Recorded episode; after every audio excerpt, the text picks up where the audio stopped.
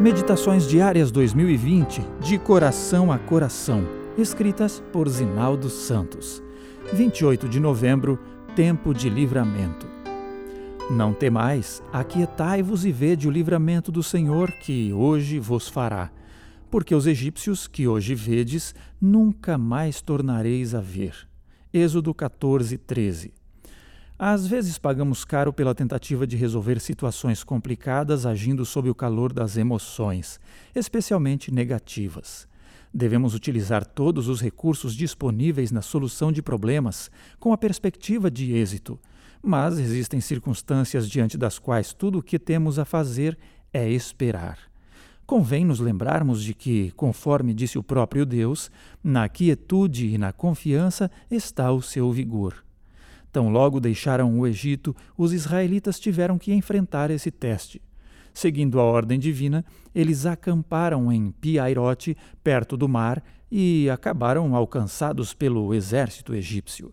A situação era dificultada pelo cerco formado pelo mar, a montanha e o exército inimigo. Nada lhes restava senão a expectativa de destruição ou a operação de um milagroso livramento. A incredulidade deles os fez visualizar o pior. E se abriram em lamentos, pensando que haviam sido preservados pelo sangue do Cordeiro Pascal apenas para que fossem sepultados no deserto. A fé e a serena confiança de Moisés viram a infalibilidade do cuidado de Deus.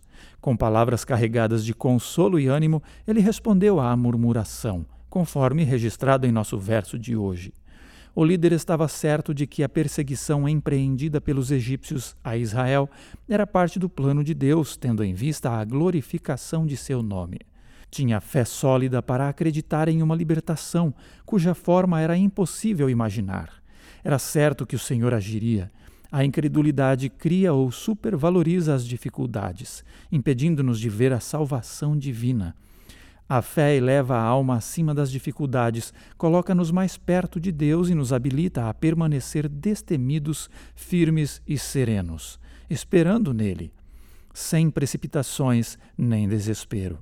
Sempre que nos deparamos com grandes desafios e dificuldades ameaçadoras, é natural que o medo se imponha a nós. Entretanto, não devemos permitir que ele assuma o controle. O medo nos enerva, deixa ansiosos, mas deve ser vencido com fervente e confiante oração. O medo não deve abalar nossa fé e a nossa confiança no Deus do impossível. Então, esperemos o que ele nos dirá.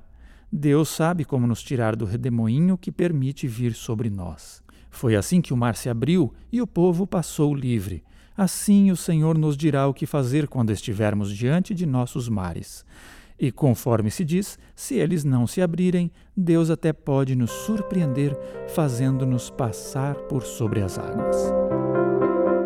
Você também pode ouvir gratuitamente a Meditação da Mulher Surpresas do Céu, disponível nas principais plataformas digitais. Ouça e compartilhe.